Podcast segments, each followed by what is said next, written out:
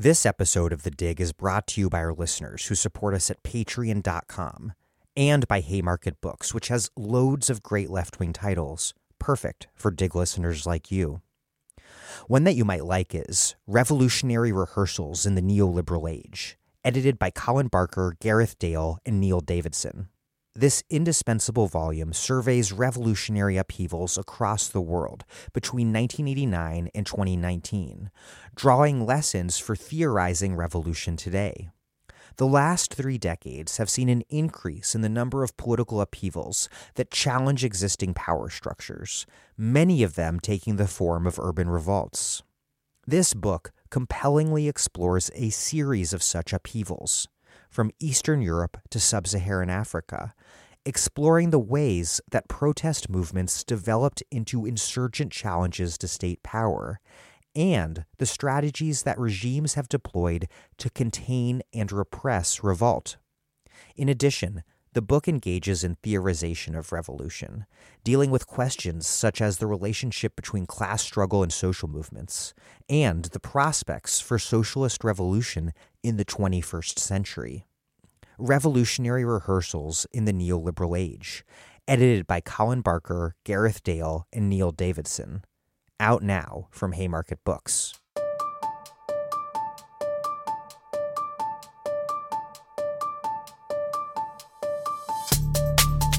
Welcome to The Dig, a podcast from Jacobin Magazine. My name is Daniel Denvir, and I'm broadcasting from Providence, Rhode Island. Salvador Allende's popular unity victory in 1970 held out the promise of a democratic path to socialism through the ballot box. But for U.S. President Richard Nixon and his national security advisor, Henry Kissinger, proving that socialism and democracy were compatible was intolerable. And socialism of any sorts was also, of course, intolerable to Chile's elites. And so on September 11th, 1973, the U.S. helped General Augusto Pinochet overthrow Chile's democratic government, imposing a brutal dictatorship that would last until 1990. Instead of a model for democratic socialism, Chile became a laboratory for neoliberalism, a system that Pinochet and his regime ensured would shape Chile through its transition to democracy. In October 2019, protests against a subway fare hike erupted into an utterly massive mass movement against the Chilean political and economic status quo. Protesters fought off rampant police violence and built on a decade and a half cycle of social movement struggle that had challenged neoliberalism and the dictatorship imposed constitution that kept that economic system in place. The protests forced the political establishment to convene a constituent assembly that is tasked with writing a new constitution to finally replace the constitution imposed under Pinochet. Chile's Constituent Assembly has now begun its work, and the presidential election is set for this November as conservative President Sebastián Piñera's term comes to an end. There are a lot of moving pieces that I discuss in this interview with my two guests, Aldo Madariaga and Camila Vergara. And so now I'm going to give a brief overview to orient you to Chilean politics. Ahead of the upcoming presidential election, Chile's Communist Party departed the center left Nueva Mayoría coalition, or New Majority, and joined a left wing coalition called Apruebo Dignidad, or I Approve Dignity, a coalition made up in large part of parties from the Frente Amplio, or Broad Front, which is in turn led by parties that emerged from Chile's student movement.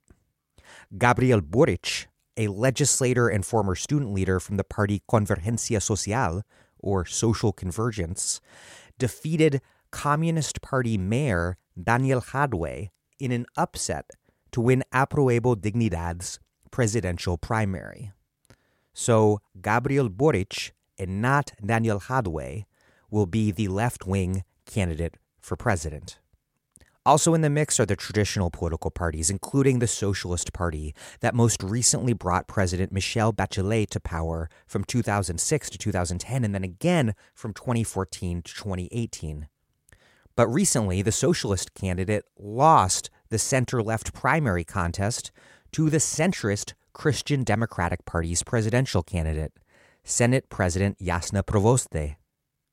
And then on the right, the presidential primary for the coalition representing Chile's conventional conservative parties, Chile Vamos. That primary was won by Sebastián Sichel, an independent member of Piñera's conservative administration and a former Christian Democrat. Sichel defeated a more conservative mayor named Joaquín Lavín of the Unión Demócrata Independiente, or UDI, the Independent Democratic Union Party. That primary victory from Sichel potentially opens up some space for a new far right Pinochetista party, the Partido Republicano, founded by Jose Antonio Kast in 2019.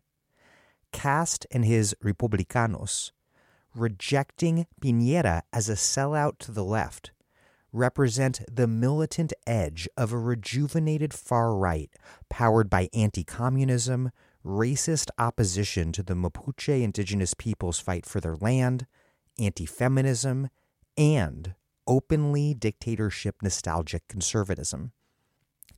Camila and Aldo agree on a lot, but they disagree about Boric, the left's presidential candidate, about whom Camila is rather skeptical.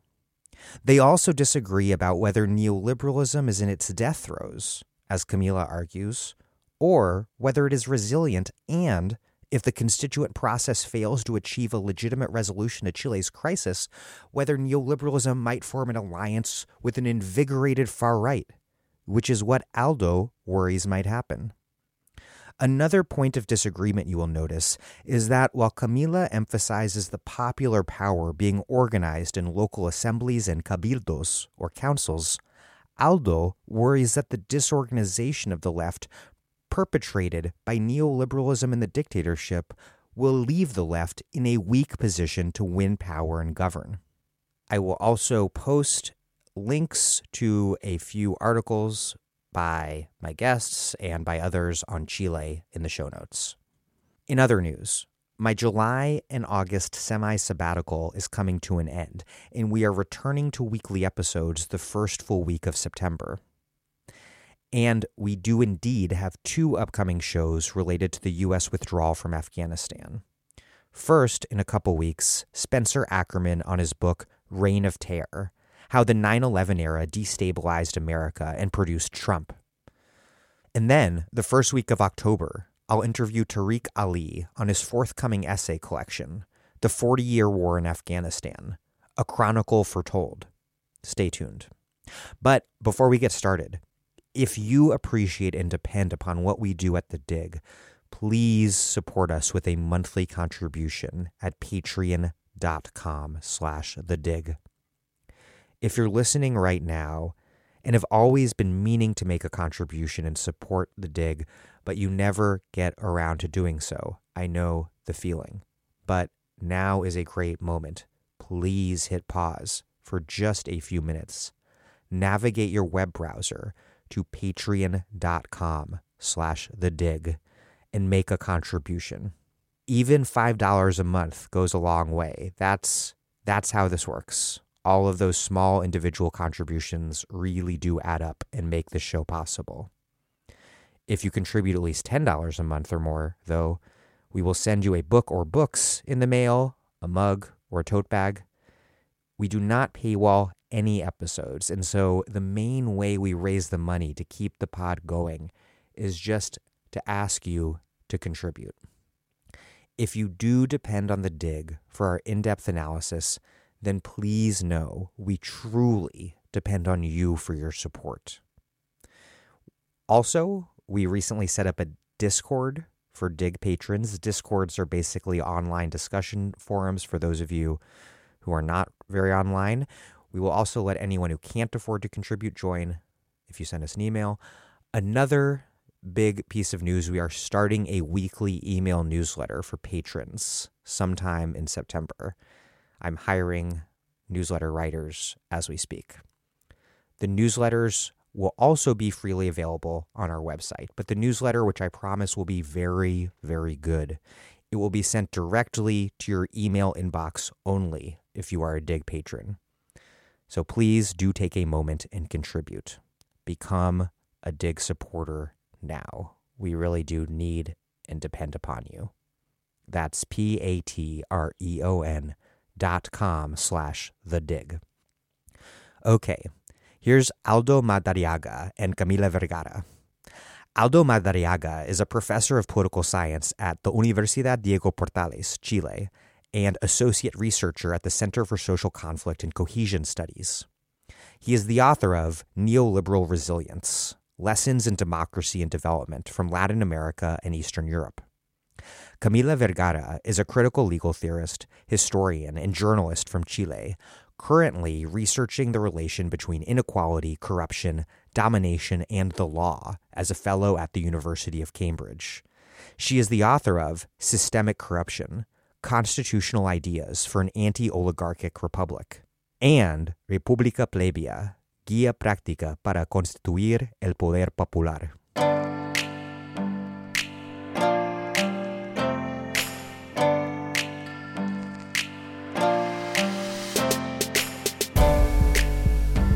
Aldo Madariaga and Camila Vergara. Welcome to The Dig. Thank you. Thank you. On October 18th, 2019, Chile's protest movement began in Santiago and embraced the slogan, It's not about 30 pesos, it's about 30 years. What did that slogan mean, and how did resistance to a subway fare hike explode into this absolutely monumental revolt now known as the estallido social or social explosion? So this uh, 30 pesos um, is 30 years, really, what, what was going on in Chile as a, a neoliberal pressure cooker uh, that has been uh, getting steam uh, every year with uh, debt and precarious social services, uh, a population that has been oppressed for so many years, trying to uh, endure in order to democracy to come. You know, that this the slogan of the transition was that democracy will come and, and happiness will come. Well, it never came. And even if it was only 30 pesos, which is really cents, it added up for the uh, working class uh, families. So uh, we saw uh, what you just have called the estallido social, the social outburst, which, which is really a very hegemonic way of talking about it. It was the media, the oligarchic media, uh, which labeled uh, this popular uprising as an estallido, an outburst. And we need to know basically that things uh, burst, but people rise up. So it was uh, seen from the top down as an outburst uh, that has no direction, cannot be predicted, and has no agent. However, the people in Chile are very much a political agent right now, and they rose up in order to uh, change their reality after 30 years of transition to democracy that never came. Aldo? Yeah, I think it really has to do with the accumulation of things. And and you know, the 30 pesos was just one in a series of, you know, in, in those weeks, in a series of interventions by by government officials in this case that um, reflected the stark differences in realities that they experienced from ordinary people. So just to name one that came before that. So there was a rise in prices in of food right? So, so Chile is praised for having very low inflation, but food product inflation is relatively high and fuel. Uh, which is very much uh, hurting ordinary people. And the minister of the of, of, of, of, the treasury was saying, look, we have hikes in all these, you know, food related products, but then we have reductions in prices of other products like flowers. So maybe this is a time to become romantic and start buying flowers, something like this, like very banal type of things and, and very detached from, from the lives of ordinary people. And these were going over and over, you know, in, in the context of a right wing government, uh, uh, taking back rights, taking back the few gained social policy expansions of the, of the previous government, still very limited, uh, but, but important in themselves. And this adds up to, you know, 30 years, right? And more. So, and I think this also has to do with this new generation. So these students not recognizing themselves as part of this 30 years, as, as you know, as free to rebel against that. And, and I think this, this uh, everybody got, con- there was a contagion wave uh, in terms of, you know, saying, why should I have to stand this, right? And but they started, so they, they ignited the spark, but it got quickly there was a contagious uh, uh, with other people because you know the feeling was was very much um, common. For a decade and a half prior to October 2019, public education, feminism, pensions, these were all key issues for mass social mobilization in Chile, from high school students, Los Pingüinos in 2006, university students in 2011, protests against the privatized retirement system with the No Más AFP movement to just the absolutely enormous protests organized by Chile's feminist movement. How did this cycle of social movement struggle emerge and build up around the issues that it did over the kind of decade and a half prior to October 2019? And what role did, did those particular struggles play in laying the groundwork for the giant, general, system shaking protests that followed? I think the the cycle of contention that started in 2006 uh, basically built up to uh, the uprising that happened in October.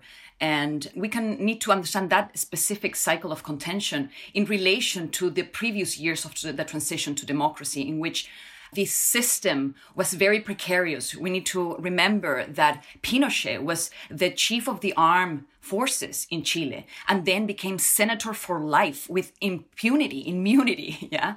And people were very uh, worried about protesting a system that they saw as precarious because they uh, thought they could go back to dictatorship. And then when this authoritarian enclave started to um, give way, uh, and we had uh, the first really socialist president. I don't count uh, Presidente Lagos as a really a socialist. Uh, he privatized, you know, half of the things that uh, were supposed to be public, and the only things that were left for privatizing.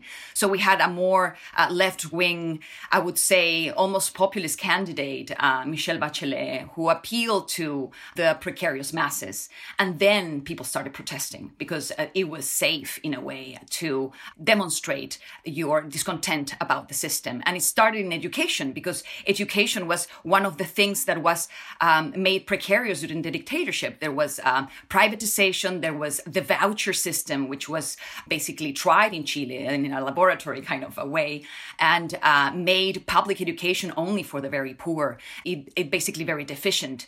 And this form of education was kept in the constitution as an organic law that needed a supermajority in order to be changed. So even though the minister of education could change things uh, in the kind of uh, on the on the letter and kind of have some uh, reform here and there, at the end, the system of uh, neoliberal education, if you will, a semi-private, semi-public with voucher system, uh, was uh, constitutionally tied.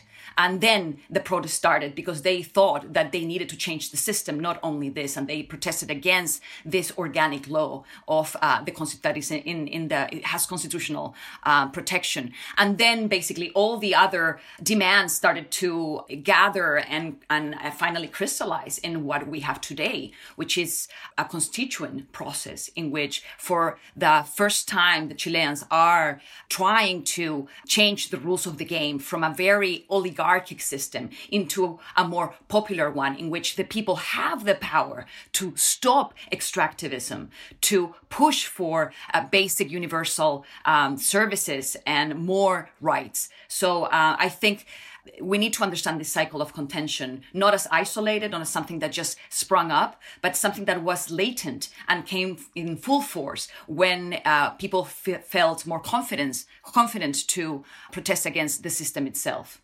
Aldo? Yeah, I think that's that that's true. Just to add that, I, I think it was building up. I mean, I remember in, in, in my days at the university, even you know, left wing um, leaders were very much playing self restraint because you didn't know what the limits were. And you thought the limits were there. I mean, by uh, established in the pact of the transition, right? And even though these were a bit more progressive, you know, these, these student leaders, they still were very much concerned that this could lead to destabilizing, you know, the fragile political environment that we had. And, and little by little, new generations of, of, of leaders started to pushing those, those, that frontier, right? And showing that a, a, a different sort of uh, uh, the, the extent of the possible. And, and by extending that frontier, new leaders and new movements came and started, you know, uh, more protesters, uh, a wider protest in different cities. And this really started building up. I think what was really key in this is how people started building up this power from below when they realized that political parties that had been, as, as, as, as a scholar named at, at some point, the, the, um, the spine of, of Chilean politics and society, they realized that these weren't leading, they weren't responding anymore to their, to their uh, demands. So they, they, they, they had to, try, to figure out different ways of, of showing their demands, of, of showing what they wanted. And, and, and this really started out as common experiences of precarity and how people started sort of gathering around this experience. So if you look at, for example, student movement, what, what is that? Debt. The inability to go to study, the, the, the inability to, to, you know, uh, if you study, you get indebted. And if you, if, if you don't have money, you cannot study. So that experience of vulnerability and, and of precarity, the experience in territories, for example, of massive uh, uh, pollution, uh, what is so-called now um, zonas de sacrificio. So massive pollution in certain uh, uh, regions and certain territories, and people start sharing these feelings, this experience of precarity, and start rising up against. Same with women, right? Same with all the different sort of small uh, movements that started showing these new repertoires of action. They start building up and say, look, hey, maybe we're on the same boat, right? Uh, and and this is how we get to the those massive protests of the 2010s. Concretely, how was it that the economic and social reality of Chile's model, things like incredibly long work hours and heavy indebtedness, I mean, thinking about this protest movement starting over subway fare hikes, I'm thinking about what it's like being on the Santiago metro during rush hour, where you're just painfully packed in like sardines after waiting for seven, eight, ten trains to pass before you can even get on. This being experienced by people who work some of the longest work weeks, I believe, in the world at some of the highest levels of indebtedness. How did that reality shape the lives of working class, poor, even middle class Chileans? And then how did that lived experience of striving but failing to live the neoliberal dream, this contradiction, how did that contradiction between Chile's mythic so called miracle in people's lived Chilean reality shape the mass protest movement that emerged? I think what you say uh, about the long hours and how uh, the commute is th- this is the lived experience of uh, the majority of people that are working class in Santiago. I think the these protests are not only against a system that is uh, neoliberal and uh, puts people in a pre- precarious position, but also against centralism. In the last 30 years, uh, there has been a, a mig- migration from the different regions into Santiago, which has a capital that today has more than 6 million people. And basically, uh, we are very spread out, and uh, the, land, the rent is incredibly high. Uh, we have the, the most expensive living conditions, basically, material conditions you need to pay for rent and, and, and services, we have that that is comparable to Europe, but we have uh, the wages of you know Latin America, and this is a huge problem. We see that uh, in in a poor uh, or a working class neighborhood, people live almost uh, 17 years less than people in in affluent zip codes, and this is uh, something that is the, the, contrast in Santiago, the capital, uh, is very stark. And you see it when you go to the financial district, what we call Sanhattan, because it's very similar to downtown uh, New York, in which there's, you know, skyscrapers. However, you just, you know, walk through the river uh, just, you know, one mile and you see that there are encampments in uh, alongside the river, people living in cardboard boxes. Today, we have the same number of encampments with people living with no uh, running water or electricity than when we transitioned to democracy. So just two years before going into democracy, we had uh, around 900 encampments throughout Chile. We are in that same level today, which uh, basically uh, is uh, a wake up call for uh, the elites who only see the Sanhattan part of it, only see the all the development that has allowed for the rich to live in a very first world reality while leaving everybody else behind and expecting, as you say, this the idea of an unfulfilled myth that uh, a myth of you know accessibility that at the end was fueled by debt by crushing debt. And I, here i want to make a parallel with the united states because uh, i think we live we are experiencing very similar uh, trajectories that consumerism uh, the idea that we are define ourselves uh, by what we have and what we can acquire. Uh, there was access to education but that education came with a price tag that was crushing and unbearable the same as we're experiencing in, in the United States. So uh, I think uh, the myth uh, just came uh, was came into flames was uh, basically burst into flames in that October as uh, something that that was building up and can only be reckoned with when you see both parts of the so-called development. One is luxury and waste and evasion and and the trickle up economics. And the other is this part of Chile that just was left behind and uh, left only to access services that are very basic through debt. Aldo? Yeah, I think it has a lot to do with what Camila was saying. I would call uh, the, exhaust, the exhaustion of the promise, of the neoliberal promise. I mean, at some point, neoliberalism had that. I mean, the preachers of neoliberalism had that. You know, with this new system, you will have access to goods, to new goods you'll be able to you, you won't have to go to the to that precarious public school that is falling apart. You will be able to choose like you know like the rich do a school with a with a name in english with a with a different uniform. You'll be able to buy new products. You'll be able to travel like like the rich used to do but now you'll be able to do that all through debt right? And that was the that was the promise uh, and through the 1990s, the period of, of relatively rapid growth and, and, and uh, which is uh, the period that is then uh, cited when, when, when they uh, tell about the, the myth, right? The, the, miracle. Was the period in which this expectation, in, in a way, was, was being fulfilled. You know, people have had jobs, they could repay their debts. And so uh, ever growing debt could afford them, you know, uh, a new house, a new car, going abroad for vacation, having their children in these new schools with English names, you know. So it's, it was fulfilling the expectation. Uh, after it, the first crisis, uh, after this period of, of, of growth was, was the Asian crisis and, and, and its, um, uh, effects on, on Latin America and Chile in particular. After that, it becomes clear that this expectation gets exhausted, that this was the, the, the best that you can get with, with this system. And the children of those parents working hard to pay their debts start realizing that this doesn't get you anywhere.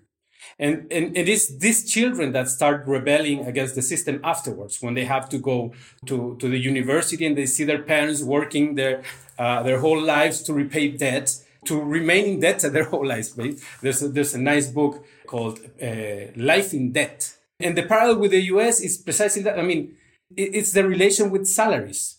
I mean, debt is a way to, to, to replace the salary that you're not getting from your work but but it's even more uh, Machiavellian or or you know worse than that because it's bringing a salary, the wage that you will earn in the future, bringing it to the present, right? Which means that you will never get out of this. And yet, to keep going, you have to be committed to the idea that you can. It brings to mind the the recently deceased Lauren Berlant's idea of, of cruel optimism, a system powered on that.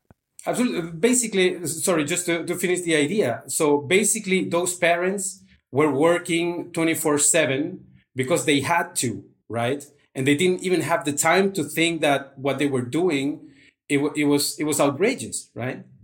Aldo, what what was or what has been the transition as a regime, and to what extent did the regime of the transition, at least until recent years, to what degree did what we've been talking about add up to ideologically legitimated basis of support amongst Chilean people across the political spectrum and from various classes? Was there a consensus or hegemony of sorts at work? I think this is this is a question about interpretation of, of what happened. I think that at some point the the political elites that led the transition I mean, at some point they thought that they they they, they had the room to change things. I mean, when, when, when you look at the, their discourses and their, you know, even government programs in the late 1980s uh, of the Concertación, they were relatively or moderately progressive program, government programs. They realize they have constraints. They realize that they, they can do certain things. And they start, you know, trying to do improvements on the margins of, of this neoliberal system. At some point, they they get comfortable with that. They buy the the the the, the expectation, the myth, and they say, look, you know, it's not as bad. Uh, we can do certain things on the margin on the margins and we have this middle class. We have you know growing employment at, at that point growing salaries and, and we have debt and people can do all of these things. And they buy that myth. And i think there's growing uh, this solidifies uh, among the elite a very strong discourse of legitimation of those years emerges. And we see it even today. I mean, it, it, it's just uh, amazing how even today you see this discourse over and over in those elites that were in charge of the transition. But it's like they hadn't witnessed what has happened in the last couple of years, which has transformed completely the, the political landscape, right? And so, just to finish, there was this this this growing detachment from that legit discourse of legitimization of of you know self complacency with what was going on with that of the ordinary people that led to you know the 30 pesos uh, uh, thing you know if i may answer that question of hegemony so Marx famously says that basically the, the rules uh, of the ruling class become the rules of society through the channels uh, that they use today is the media.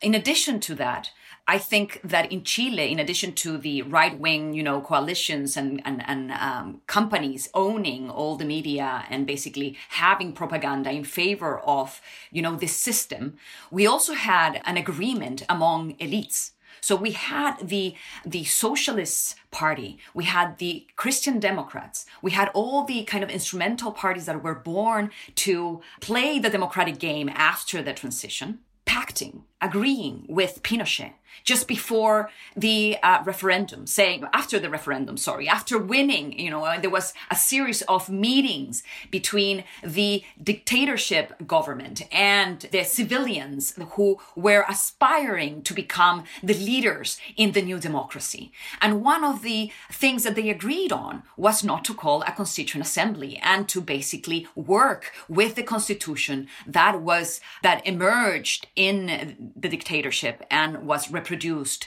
then in the transition to democracy. So basically, we're the left wing elites that uh, were the opposition to the military dictatorship who agreed on non changing the system. So then you have a series of concertación governments. Uh, one of them, uh, imagine in 99 with uh, Ricardo Lagos. Concertación being the center left coalition. Yes, the center left coalition uh, of the Christian Democrats who actually um, eh, supported the coup d'etat in 33, 73. Yeah. And then packed the, it, they pacted their way into the dictatorship and pacted their way out. out. And the left, the socialists, agreed with them.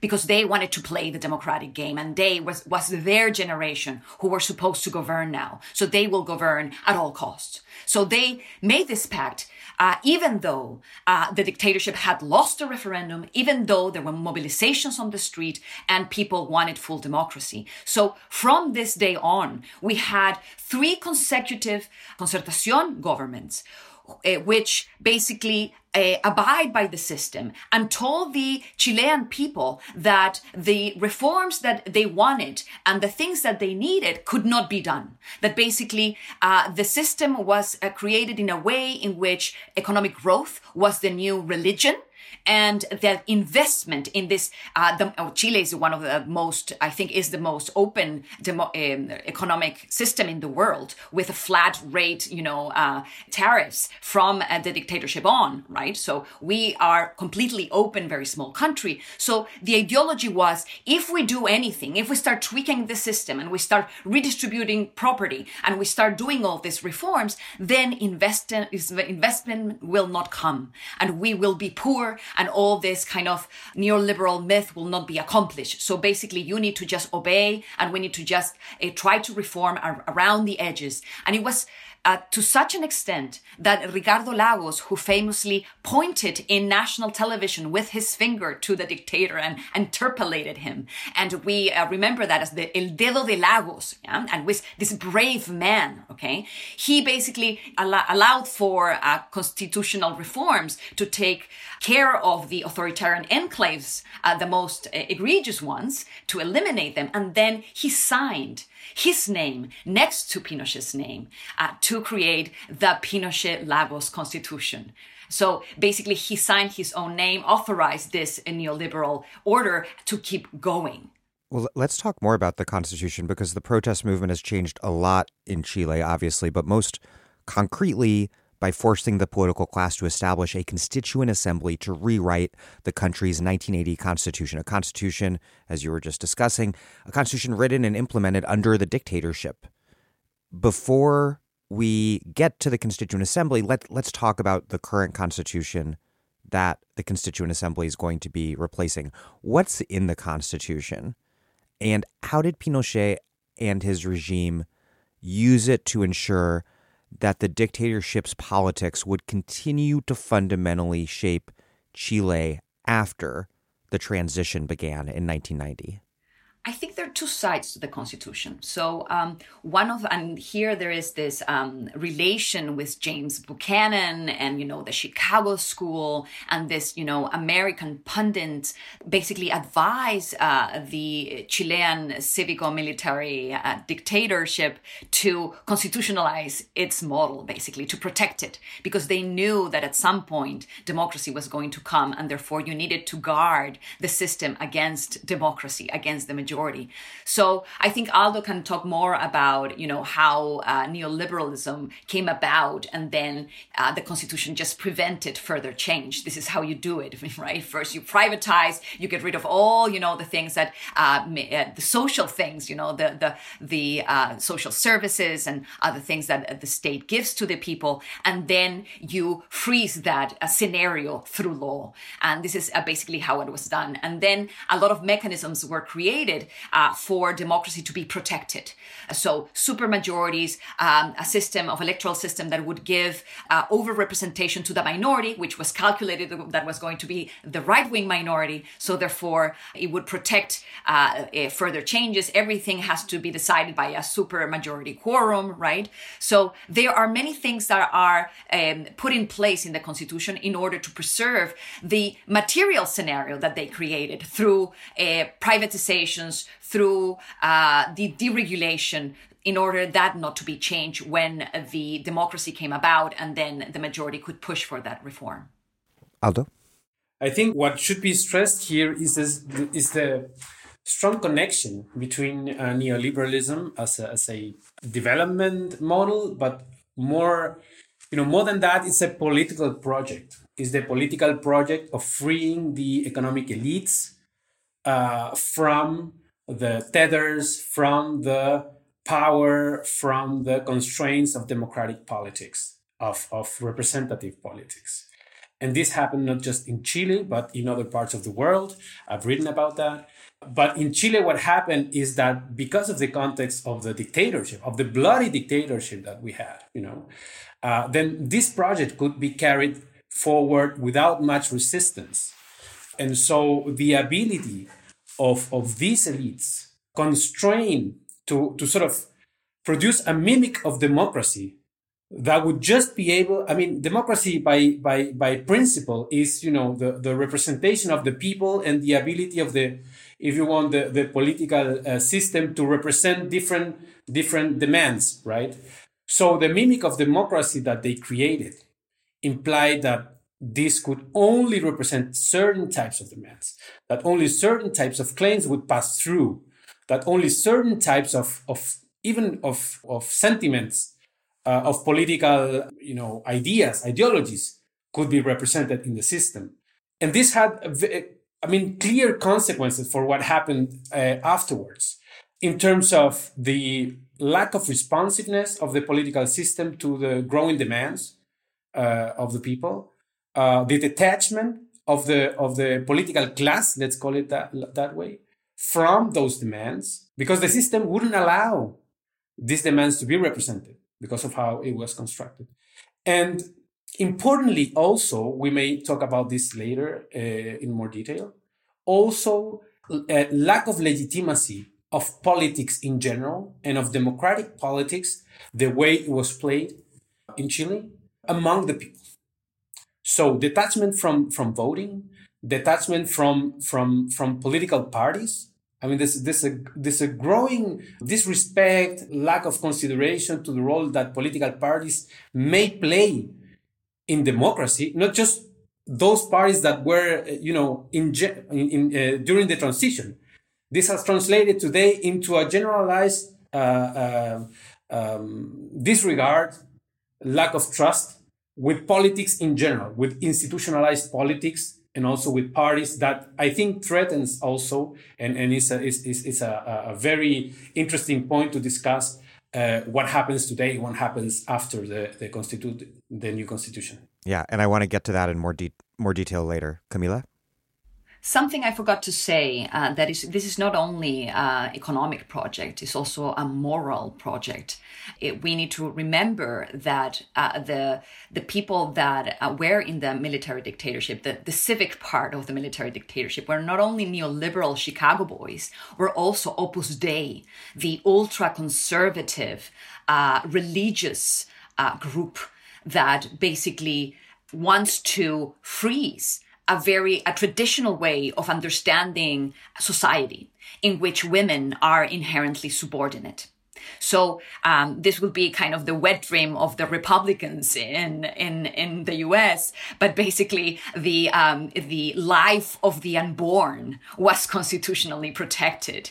Uh, is still constitutionally protected in Chile, even though there was you know uh, abortion was allowed or decriminalized at least in you know if you're raped or if your life is in danger. Okay, but uh, basically the life of the unborn was uh, cons- uh, constitutionalized, was uh, protected by the Constitution Constitution. And also, there was no gender perspective in terms of what the market uh, can do to oppress women more. For example, uh, health insurance. Everybody's in debt because of health insurance, the same as in the US. However, uh, in Chile, women have to pay three times more for their health insurance. It's recently changed, but it, for most of my adult life, I had to pay three times more than my my peers that are male because we are in a fertile years. So basically, this is like the cost is always passed to the consumers.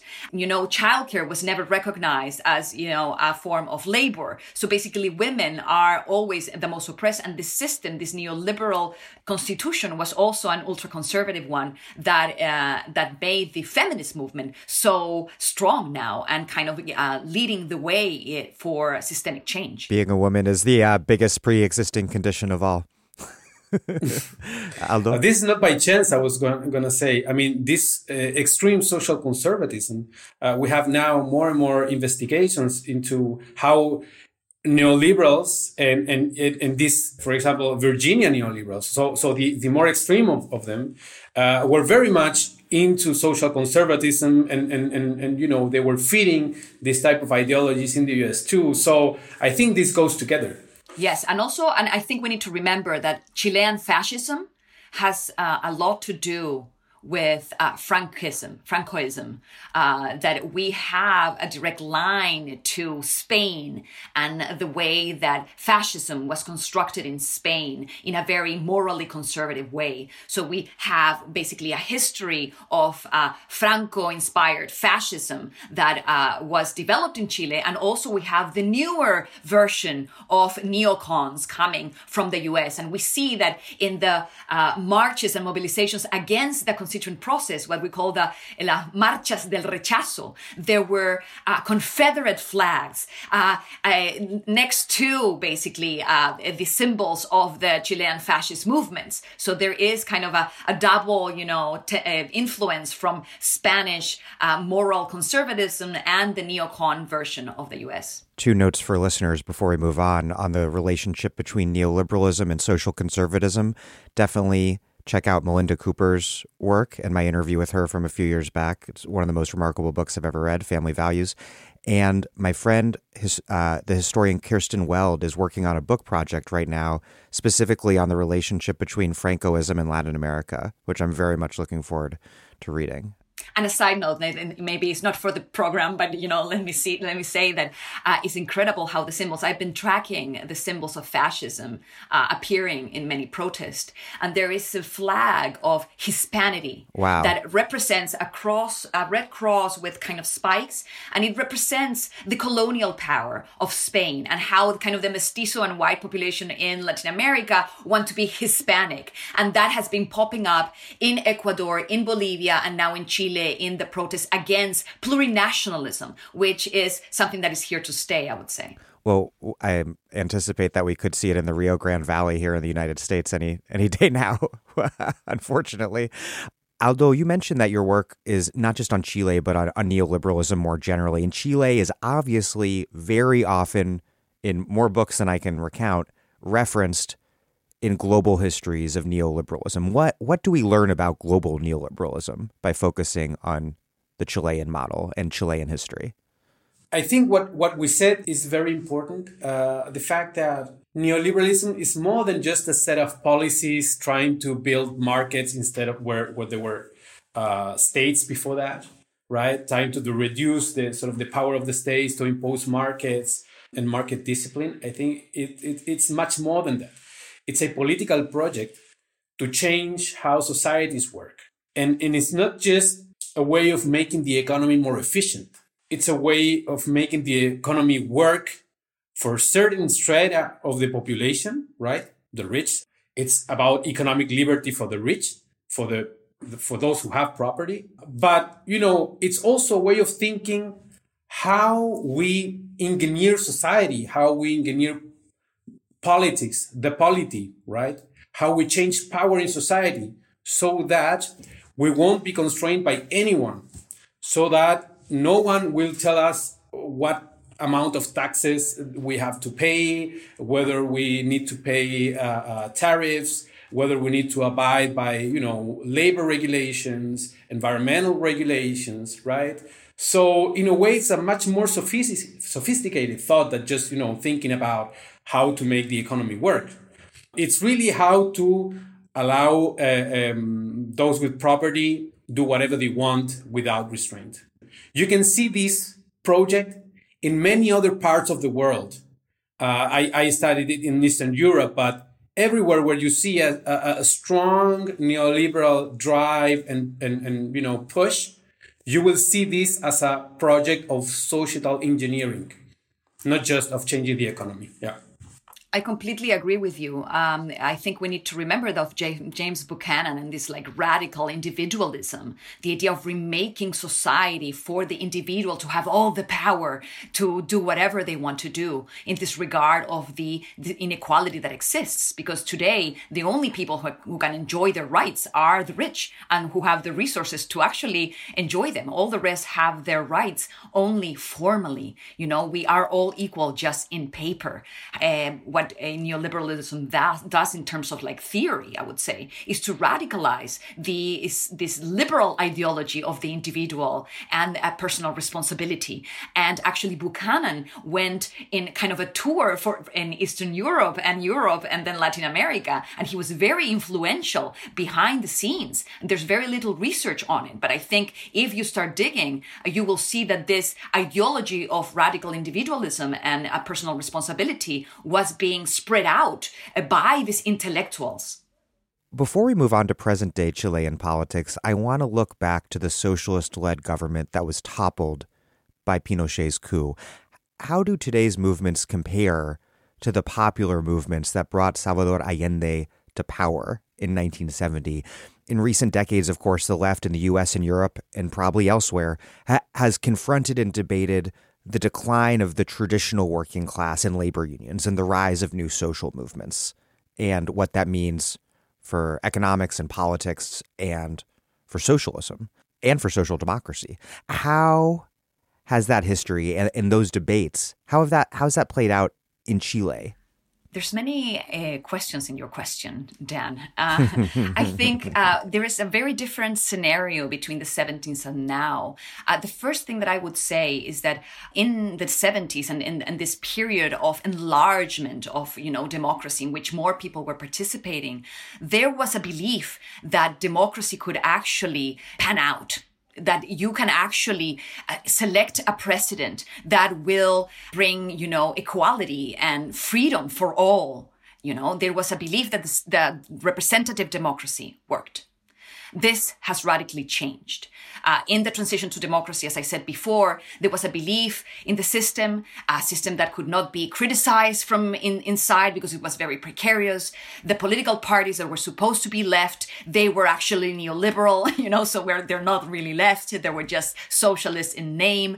And people kept voting for them in uh, diminishing numbers. Okay, since in 89, uh, there were 97% of the people um, that could vote registered to vote. And uh, there was a, um, the, the law said that if you register to vote, then you were forced to vote. It was mandatory. So people were trapped in a system uh, legitimizing the way democracy worked. So what happened is that people were forced to vote. So the turnout was always kind of like high in a way, but uh, people were not registering to vote. So new registrations just were like floored. Nobody was registering. So today we have reached like a peak of that in the sense that people just stopped believing in representative democracy altogether. They don't believe that selecting a candidate that would be better or, you know, the leader of the people will, will actually change anything. So the Socialist Party that um, uh, supported Allende uh, in three times, actually, he ran for, for office, and then he got a, a, relative majority with the support of the, of the party. Today is something that uh, cannot be translated in a way. There's no party that could uh, galvanize a majority today because parties, the party system has been delegitimized. Even the vote has been delegitimized. 50% of people uh, in age to vote. So uh, we need to, uh, I, I, need to um, say this, that after being mandatory uh, voting, uh, if you registered, political scientists and all politicians were very worried that people were not registering to vote. So they liberated the vote. So now everybody can vote is voluntary and you're automatically registered. Okay despite that, uh, for the plebiscite of initiating the constituent process, only half of the people went to vote. And then when people were supposed to select their representatives to the convention, only 43% of the people voted. And this is not only about the pandemic, this is a, a tendency that uh, is uh, in accordance with the voting patterns of before the pandemic. So this is not pandemic related in a way. This is something that Chileans are uh, disillusioned with the system itself, and therefore there is an opening for real popular power. Because the popular power of Allende was simply uh, his party, and there was organized civil society, but there was no real connection, uh, institutional connection between the organized working classes and the executive. Actually, there were, you know, there was friction because the uh, Allende was more by the book. He wanted to respect the rules of the game, while the people wanted power, real power, immediately. Uh, and they started occupying land and started kind of radicalizing that government. Today, uh, people are radicalized already, and they are pushing for an active participation in the constituent process, uh, well beyond any party or any list. And we can talk about the new emerging pseudo parties like the Lista del Pueblo, which is kind of this list that aggregated independents uh, to run for the convention, which today is in complete collapse and shambles because basically they wanted to be a party and wanted to run a candidate and be a party without being a party. And people already are sick of that. So immediately they saw that this list was um, playing the game of the parties and uh, party machinery. And uh, immediately the support for that list and for their candidates started to collapse. So to, to add to what Camila was just saying, I think there may be two uh, two axes or, or two features of, of the political landscape that have changed dramatically since Allende was in, in power. Uh, the first is how institutionalized politics is played out, okay, and and how institutionalized politics, sort of with all the ups and downs, and and what Camila was saying, the the difficulty of really channeling popular power into that institutionalized platforms, right? Through parties, into government programs, into particular policies. Uh, in the 1970s, Allende sort of showed and embodied both the difficulties of doing that in a country with many things to fix, but at the same time, the, the, the great potential for that, the great potential of democracy, of being able to, you know, vote for a leftist candidate like Allende that could bring in a, a, a, government program with radically radically changing the structures of this country. And he managed for some years after after he was dramatically uh, kicked out and, and paid with his life for, for this you know emboldenment uh, you know against the elites. But basically democracy represented that possibility. After pinochet's constitution this is not anymore the case because of the mimic of democracy that happened afterwards. And I was thinking just about what democracy means now. Democracy means freedom to, to, to vote, it's freedom to choose, you know? But it doesn't matter what the outcome is, you know? It doesn't matter whether the actual preferences or the actual alternatives are alternatives in themselves. I mean, they can be the same thing. But the fact that you can choose, it's like we were saying before with the schools doesn't matter whether the, the, the education is bullshit, is, is, you know, is crap. It, what matters is that you can choose your school. Doesn't matter if it's crap, but you can choose. It is the same with democracy. You know, doesn't matter what the alternatives are. The, what matters is that you can choose. And this is what it's called democracy. You know, being going to vote. But then, you know, this changed dramatically. Institutionalized politics, democracy cannot be what it was before. The domain of the possible the domain of representativeness. Okay, so this is one thing. And the other thing that connects very much, I think the two connect with, with the issue of the, of the Constituent Assembly now, or the convention. The second thing is organization. The relationship between institutionalized politics and organization, organized power. What you had then was organized civil society, workers' movements, uh, what you call pobladores, so uh, uh, movements of, of dwellers, right, of, of shanty towns that were organized and were sort of connected in different ways to parties, which were then, you know, transmitting those demands into an institutionalized platform.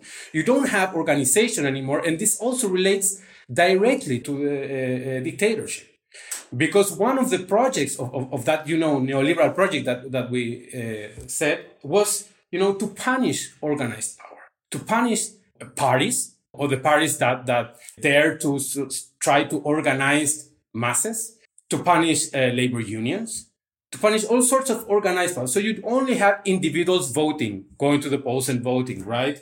Uh, and so civil society now started from the grassroots, as you were saying, you know, just building up from common problems and trying to do something about them. But what, what you see now, and this is so different in Chile than in other parts of, of even Latin America that are having uh, huge manifestations in these days.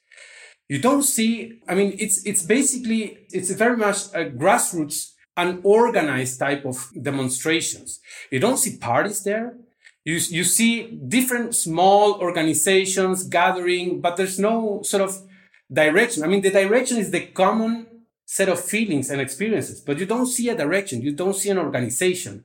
The ones that were behind some of the protests didn't even get into the, to the Constituent Assembly, the No Más AFP, all the, the leaders or, uh, related to the more organized types of movements were not even elected to the Constituent Assembly. So organization is really small groups related to particular territories that rally around certain leaders, but very much, you know, small groups, not those type of organizations that can really channel these demands into institu- institutionalized politics. Let's turn to the Constituent Assembly more directly now. Who was elected and what did that election reveal about the position of the established political class? Camila, you wrote in the New Left Review's sidecar blog that it had been predicted that, that the quote convention would be monopolized by party politics because established parties were expected to win so many seats and also because there was a rule requiring a two thirds supermajority to approve articles and the, the new constitution as a whole. What did the political establishment want to happen with the Constituent Assembly and what has in fact happened so far?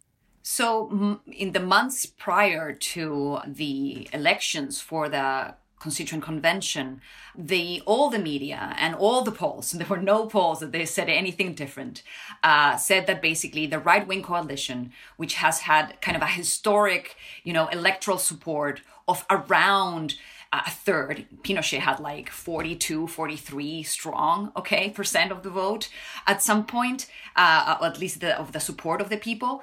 And so they projected that uh, this would kind of uh, translate into having at least a third of the seats in the convention. And this was set. And the other uh, seats were going to be uh, distributed uh, to the Concertacion and other established parties.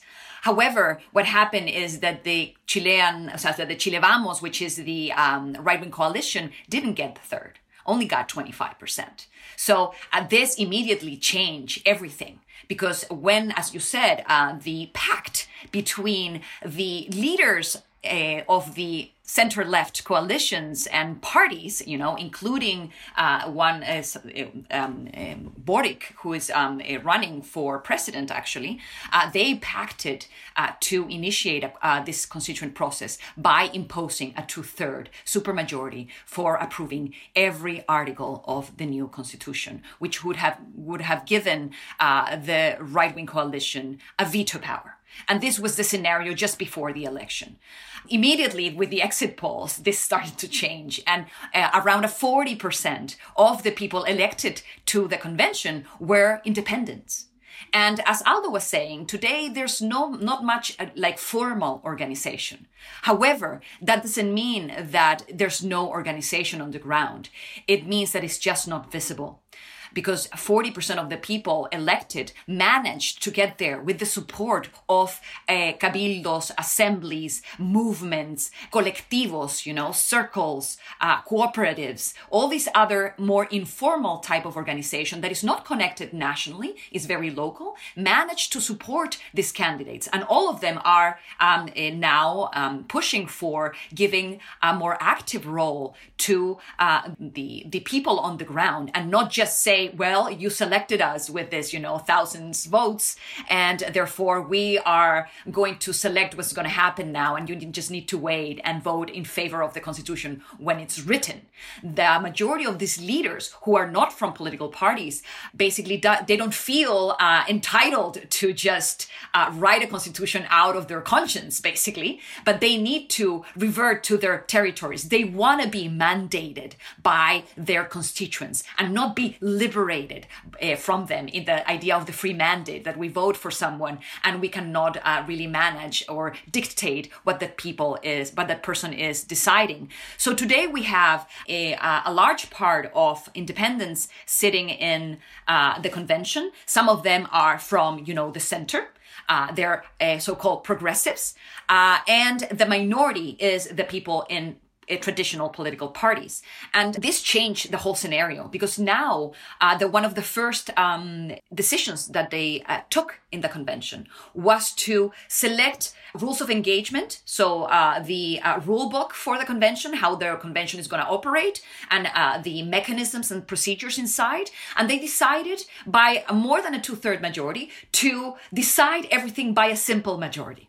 So now the rules of engagement of the convention, not even, not only internally, but also with the people and the territories will be decided by a simple majority. So if we have 40% of the people being independent and we, we count here, you know, um, the representatives of indigenous peoples who are already, you know, bound to be delegates basically of their uh, assemblies and of their um, nations are pushing for a more active participation that could really change the order uh, from a representative democracy that is liberal, that always gives the power to the representatives and just uh, gives a passive role of authorizing government to the people, to a more uh, empowering kind of democracy in which the people have organization on the ground and have some kind of power that is binding on representative government. I think uh, this the result opened the door for change, and today we see it in the subcommissions and what is going on inside the convention, in which the right wing coalition is marginal and is uh, pushed to a corner, and they really cannot do much more than sabotage through the media uh, the convention and the whole process. Aldo? Camila, sorry, can I, can I just ask you something? Because there was a vote yesterday into the, the sort of majority rule for passing uh, articles into the constitution. And that, and, and that sort of uh, respected the two thirds majority that was established before also you know justifying it in terms of what you're saying that the the, the composition of the constituent assembly now or uh, convention is, is is very different from what it was before when the two-thirds uh, you know allowed basically a veto. Uh, so i'm not sure whether you're talking about that or another 50% sort of uh, threshold Yes, so basically, the threshold of two thirds uh, for every article of the Constitution was set by law as a constitutional reform, so that cannot be changed. However, there was an argument saying that basically they were bound by the two thirds for everything. And this was like the thesis of the right, right? So the, they said that basically the convention is autonomous and can um, self determine. So they give their own rules in terms of their mechanisms and procedures, okay? However, as you say, this kind of balance of power has shifted and there was a, a, it was put on the table the idea of the convention liberated it liberating itself from this two-third supermajority okay? And that was um, voted uh, against in a specific commission of uh, rules uh, for the for the convention, and uh, it was justified in a way that that um, they said the two third supermajority is not inherently bad in the sense that it's just a number, even though that number has been tied to other supermajorities that have prevented change in Chile, and uh, there were kind of weak arguments. It's an arbitrary, you know, two third. However, I see that you need the process to be legitimate for everyone, not only for the great majority of Chileans, but also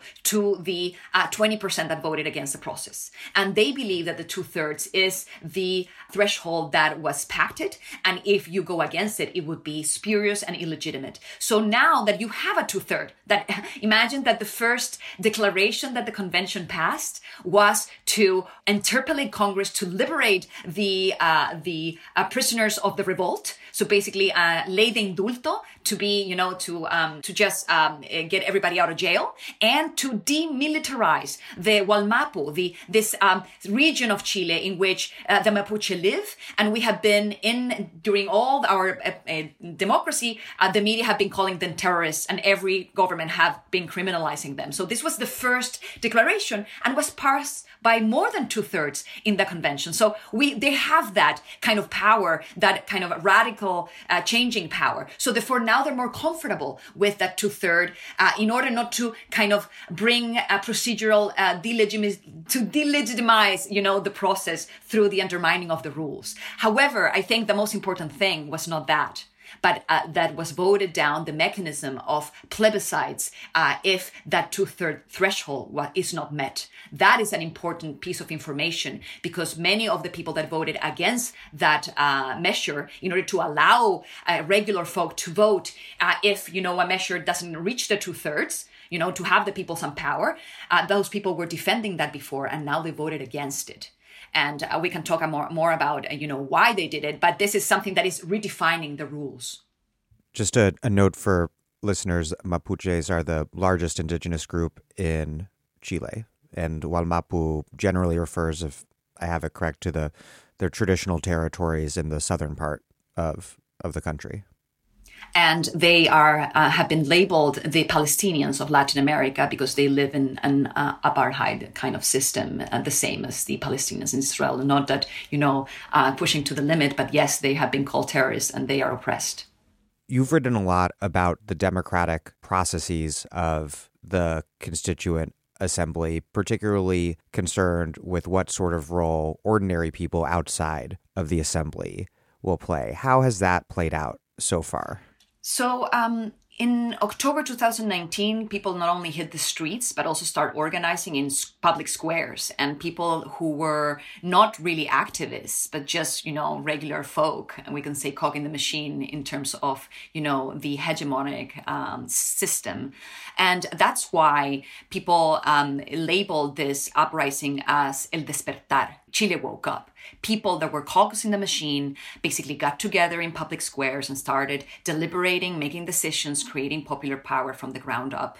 And um, even though the um, constituent process was opened formally through an agreement uh, among elites, uh, actually in a you know closed door agreement that was signed at like two in the morning you know in, in a november night. The people believe that they wanted they, they express in uh, several opinion polls and uh, from uh, that point until today that they want to actively participate in the constituent process not just electing representative but actually deciding on what needs to go in the constitution.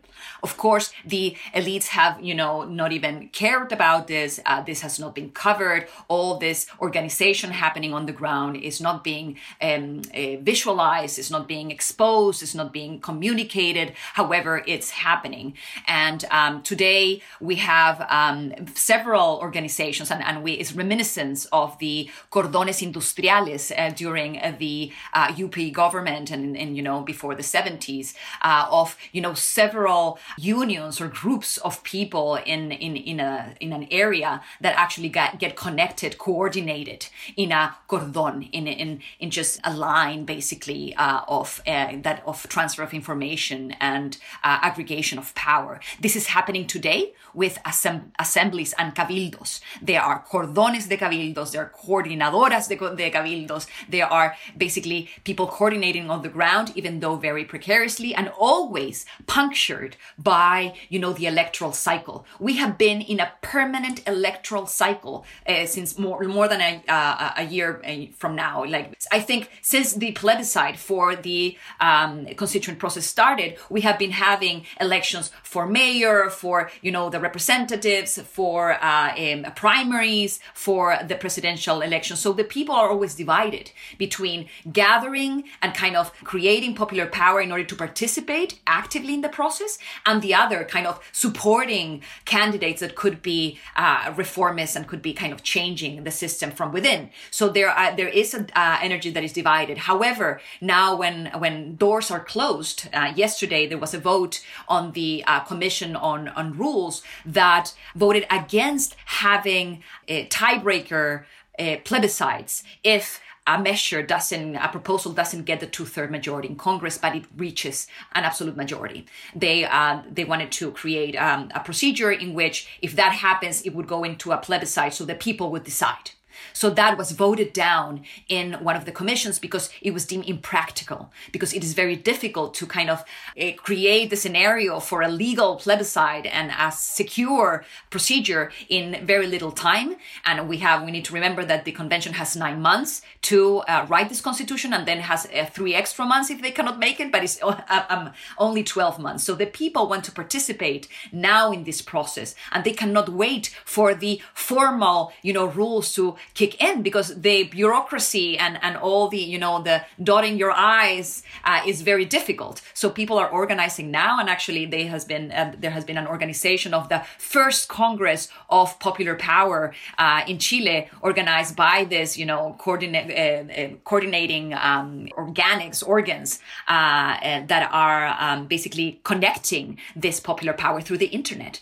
and this could not have been done without the pandemic, which was kind of a put the mobilization uh, to a in a latent state stopped it because people could not go out to the street to protest and people just could only stay home. And when they stayed home, the local movement started connecting with other districts and other regions through Zoom, basically, or Jitsi or other, you know, platforms in the internet. And people started organizing and connecting. And now there's more connection than they, we could have imagined without the internet and without the pandemic. What do you two make of that tension between representative and unmediated popular power? Because plebiscitary power does not always turn out to be the most democratic form of power. I mean, one thing is that the, the convention will have to solve is, you know, this leg- legitimacy issue, which relates to what we have been talking about and distrust of politics. And I think the the the election of these uh, independents that were not even I mean the clearest example of how unexpected this was was that the night of the election when when the uh, all the media channels were given the results they didn't even have the photos of those of those candidates for showing in you know in the screens who had won. You know you had just you know just empty boxes there it was just outrageous, you know, and there were so many of them. And the thing was that, you know, people were voting for who they trusted. And who they trusted was, was the, their close ally in the territory, right? In the local sort of politics of organizing against all these injustices that they have been going through. Okay. And actually, those people went up by, by not too many votes. I mean, the, the, the percentage of votes are, are relatively not, not too large but because there were so many, and because of the proportional system, they were able to push many, many uh, uh, candidates into the into seats. So really, grassroots, small types of organizations uh, pushing their candidates, and basically, I mean, I, I think it's really important to understand this trust. They trusted them because they were close, and you know, and they need to go back to their communities because this is the bond that they have. The bond that they have is not because they voted for them is because that they have a long-standing relationship because they know each other and that's why they voted for them. And how this is solved but how this is solved in the constituent assembly this is one thing. Now this is around so if we think of lista del pueblo which were this this sort of anonymous people you know the, the black faces because they didn't have the, the, the, the picture this is around 16% of, of the of the constituents. Then there's another chunk of independence, but more to the center, center left of, of the politics, right, uh, spectrum. And there are many people disenchanted with, with formal politics, with political parties, but that are not voting for those gra- grassroots groups and are more sort of identified by the normal sort of go vote and vote for your candidate type of politics and sort of have fear also. These are the sort of more accommodated middle classes, have fear of those grassroots processes of power uh, building, right? And you know, taking away their sort of their privileges and, and so on. So there will be, and, and I think this type of votes, like like like yesterday, on how to the two thirds issue or how to solve the issues that don't get the two thirds and whether to go for plebiscites or other types of, of uh, you know input from from society i think you you you get there the the difficulties of finding a middle ground between these two sort of groups in in, in society that voted for the approval, that 80% of population that voted for the approval, that are tired of the normal type of politics, but have different views of how the, the, the, the future Chile should be. One much more grassroots in the local territories, very organized, you know, and, and, and willing to participate.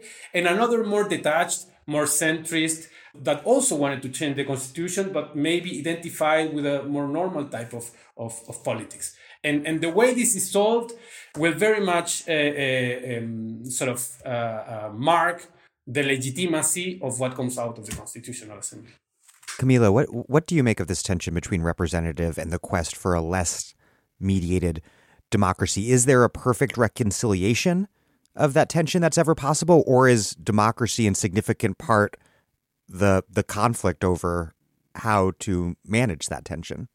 Thank you for that question because that is exactly what my work is about. So. Um, I wrote this book, Systemic Corruption, Constitutional Ideas for an Anti-Oligarchic Republic, which actually it was written for Chile. And I see this tension as something that can be resolved, but only if you give popular power the final say in the constitutional structure. So today we have this tension very in the open between a plebiscitarian kind of participation, okay, mechanisms that are top down, that do not create power, and that are connected to an epistemic uh, understanding of democracy in which the people are inputs, raw inputs, in order to get better results, better results that are, you know, have no reference, outside reference. How do we know that they're better in a way? We just have popular input in it. And that is in tension today with the more deliberative, direct democracy that is being, you know, organized from below, which creates power, which um, um, I think fulfills the um, democratic myth in a way. It, it, wants to. It wants to uh, give power to the people because the people are sovereign. So today we have in the kind of regular media and, you know, and in social media, people talking about sovereignty, about popular sovereignty, about popular constituent power, a, a topic that was obscure even in academia. Okay. And today people are talking in, in, in public television and in radio shows and kind of people abrogating for themselves the power to create a new system. And not only that, to actually rule not rule all the time, but have a power to resist the oppression, to push for uh, social change if it ne- if it needs to. So I think from from my own perspective, which I, I analyze, you know, the popular governments throughout history, from you know ancient Greece through the uh, Roman Republic to the Florentine Republic to the English Republic to today, uh, we see that our modern representative democracies are the only so-called popular governments that do not have a popular institution. So the ancient Greeks, the ancient Romans, you know, the Florentine Republic, everywhere, the common people voted for others to rule but also had their own institution to uh, veto laws that they didn't want, to force, uh, to initiate proposals, they already they had like an institutional apparatus, what Marx would call the the organs of the people, and this is what uh, I argue the left should strive for today. Not only getting to government and then rule by decree through plebiscites, which do not create popular power, but only, you know, allow for the platform to be implemented, but actually create the, the institutional infrastructure for the people to gather and to have power over government in, in intermittent ways, basically in a, in a direct democracy that is not the people ruling themselves all the time, but really having the power to control those who are in power. And that would be a game changer. And I think this is the beauty of this crisis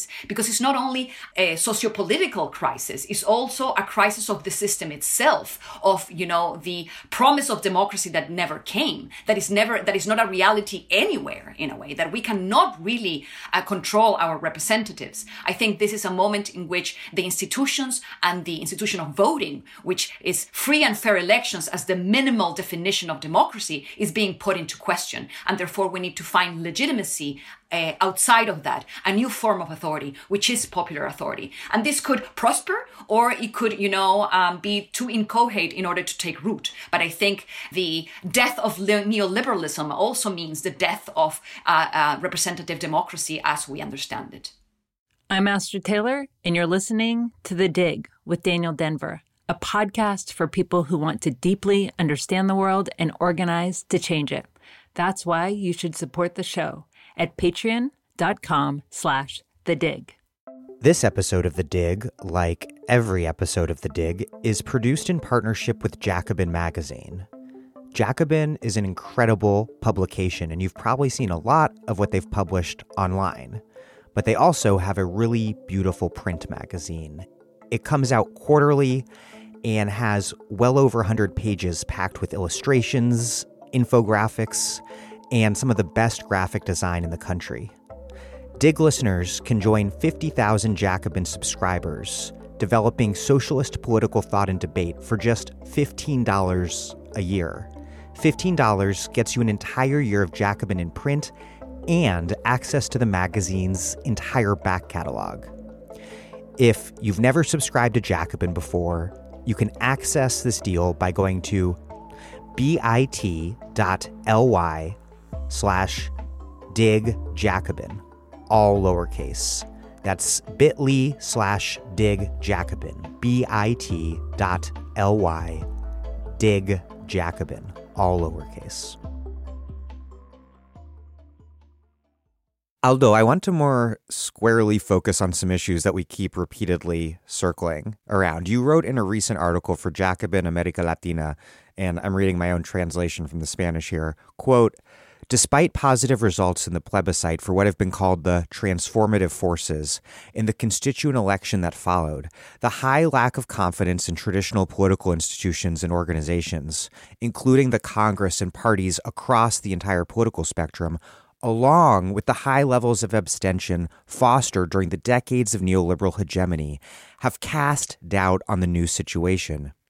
In effect, the electoral debacle of the neoliberal right has moved in parallel with a more virulent rearticulation of neoliberalism hand in hand with the staunchest defenders of Pinochet's legacy.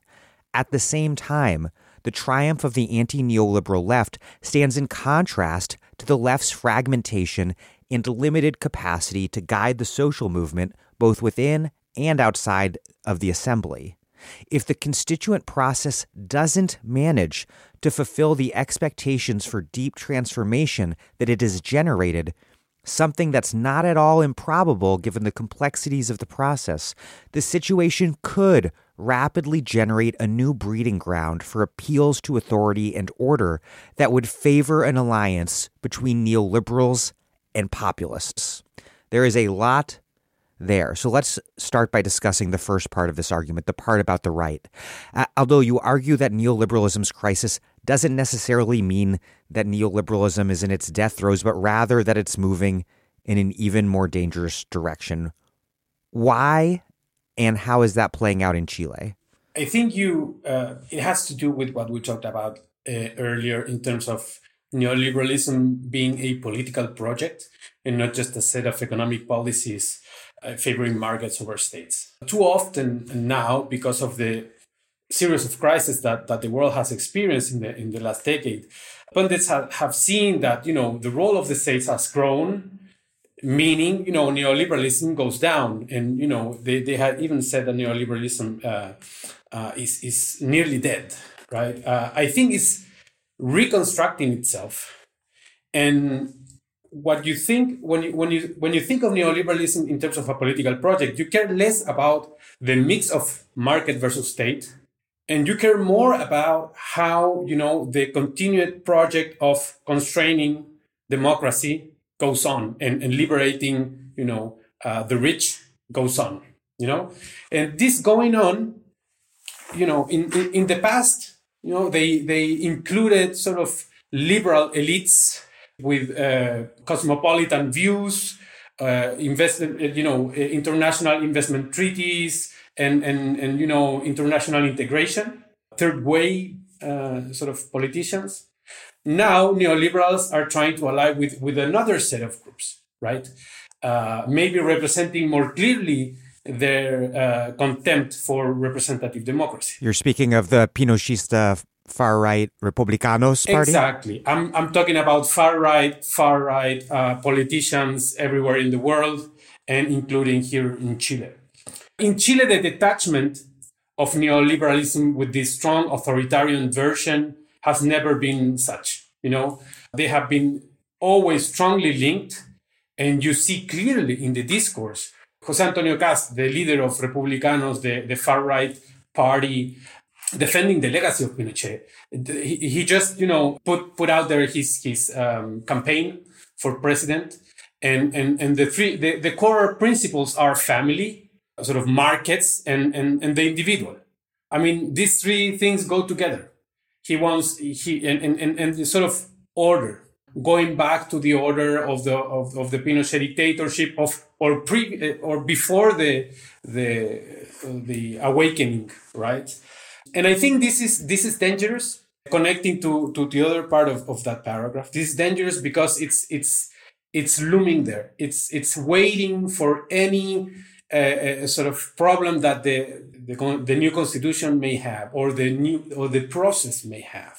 They've been trying to uh, sort of uh, reduce the legitimacy by going out in the media, speaking. Uh, so it, with every detail that comes out of the constituent, constituent assembly, they mount a scandal, right? I mean, if they have to change sort of the uh, budget allocated to it because of, you know, increasing the budget for assistance to, to fit in the process, they say, oh, see, they're, they want more money, you know, out of uh, taxpayer pockets. So with every detail, they're out in the media trying to delegitimize the process. If the the rest of the, the constituents fall into this game of legitimizing the decisions taken taken in the Constituent Assembly, I think there is the danger that it will be these far right uh, uh, groups that will take the, the shambles of this. Camila? if I can disagree very strongly to that uh, analysis, um, I think uh, that neoliberalism and the politics behind it are cornered today. The same as a kind of a um, you know a cornered animal gets very very aggressive at the end and tries to kind of do whatever to save itself. Today we see that the government is pushing extractivism to its limit, is privatizing whatever it can before you know the new constitution comes into um, power. Basically, the new the new structure uh, comes into place. But I don't think that uh, the far right, which you know is very uh, loud but it's not it doesn't have the power to uh, establish itself as you know a ruling coalition in of any kind. They have been sabotaging. Uh, i see working with the territories and working with the people i see that there is a, a strong skepticism of you know any kind of political power or machinery that will come and rule. So i think if neoliberalism is going to be undone it needs to be from the ground up. We cannot uh, think about any kind of representative government going through the dismantling of such a system uh, with uh, by itself and without the backing of an organized uh, masses. I think what is more uh, difficult and uh, more concerning is the hegemony that has been established in Chile and that basically all the reformists are also kind of buying into. First of all, calling it estallido, for example, instead of a popular uprising, or talking about, you know, sustainable mining instead of understanding that mining itself cannot be done because we cannot do it sustainable, sustainably. Uh, that extractivism is something that needs to be eradicated. This is something very strongly felt in the territories, in the uh, that are backing the independent candidates, and I think that uh, today the people are strong enough to uh, put their uh, the, their their priorities in the agenda and to really change the logic. I think uh, the neo-fascist Partido Republicano we cannot, should not um, label it populist. This is also also going into the hegemony of demonizing popular movements. Uh, I have argued that this is a populist moment without a populist leader because are the people themselves the precarious, you know, masses who are fighting for changing the system, even against the formal process. So nobody's saying we are done here. The convention is going to do their their thing, or the we're going to select a president that's going to change the world. They don't think that. Nobody does. The crisis is so deep uh, that, as Aldo was saying, across the board in a way congress executive there's no institution that has more than 20% approval in chile today so uh, this is a major crisis that it will you know uh, allow for neoliberalism to be undone from below but it will never i think will we cannot go back to neoliberalism it would be a coup d'etat I mean, I don't understand very well the disagreement, Camila. I, I, I know that you have a different vi- vision of what populism is, and, and, and, and that's fine. I, but I don't see a strong disagreement with your with your idea that you know the undoing of neoliberalism means strong organization from below. I, I, I, I agree to that. But I think what we shouldn't miss is two things uh, and, and not overinterpret some of the things that I am also very optimistic about. The first is that we're look what we're looking at when we look at the vote, the voting patterns, and you know this type of new grassroots organizations is that we're looking probably just at 50% of the vote. Which this is an iceberg. We still don't see the missing part of the iceberg. That 50% that didn't even go to vote to say approve or reject, or that 60% that didn't go to cast a ballot for, for a constituent 60% of the, of the people. We don't see that. We have opinion polls. We know that they, they don't work. They fail miserably. So we don't know. We may go to the territories and ask people, as, as you say, Camila, and we may, we may get a picture of what they think. But we may say, well, this may represent the 16, 20% of, you know, the elected uh, uh, constituents in the Constituent Assembly now. We don't know whether those represent the 50% of hidden population that don't go to vote. So we don't know how they, how they react and how they behave. This is the first thing. The second thing, I think, is institutions. We're talking over and over about the problem with institutions, the lack of trust, the lack of legitimacy of institutions. And this process is trying to replace that with a new set of institutions. right? So the solution for the lack of, of, of, of, you know, legitimacy of institutions is new institutions. So how we, do we do? This is, this is a very uh, sort of weak and, you know, fragile process because institutions are not legitimate. And you have to make people believe that the new institutions will be because of the process, you know, because of how they will end up be, you know, in substantive terms, but also because of the process itself is should be seen as legitimate. But this is it's also a process for people to believe this is the case. Yeah, because right now they're they're not legitimate. The Congress is not legitimate. We don't know what will be after the, the, the, new constitution, whether the Congress will have legitimacy or not, whether the president will have legitimacy or not. You know, so it, it, it's a fragile thing. And, and final thing, the those who vote for, for Kast, who also was unexpectedly successful in the last election, and the constituents representing his his part of the of the political spectrum were enormously successful. The ones that got among the most voted ones were the most radical ones uh, in within the right. And but he has uh, uh, this far right also has a very strong attachment in popular sectors related to the Protestant uh, sort of version of, of, of the Christianity who are very much against the liberal uh, social values, you know, and the liberal agenda in terms of values, and then see Kast as the standard bearers of, of the family values and the gospel. We have seen, I, I finish with this, we have seen in other parts of Latin America that these uh, people carry a huge weight in politics when they decide to enter politics and they have elected far right leaders in other countries of the of, of the region, El Salvador, Bolsonaro, etc. Evangelicals. Exactly. So I think we, we, we should not over overinterpret what we see from the iceberg, and we should be careful of trying to see what lies beneath it. Yes, what I was disagreeing with is the power of this far right. I think what you say is correct. In many other places, this is what happened. I'm not um, uh, saying that the evangelicals are not a very strong, you know, force. However, they are very disciplined and they're already voting.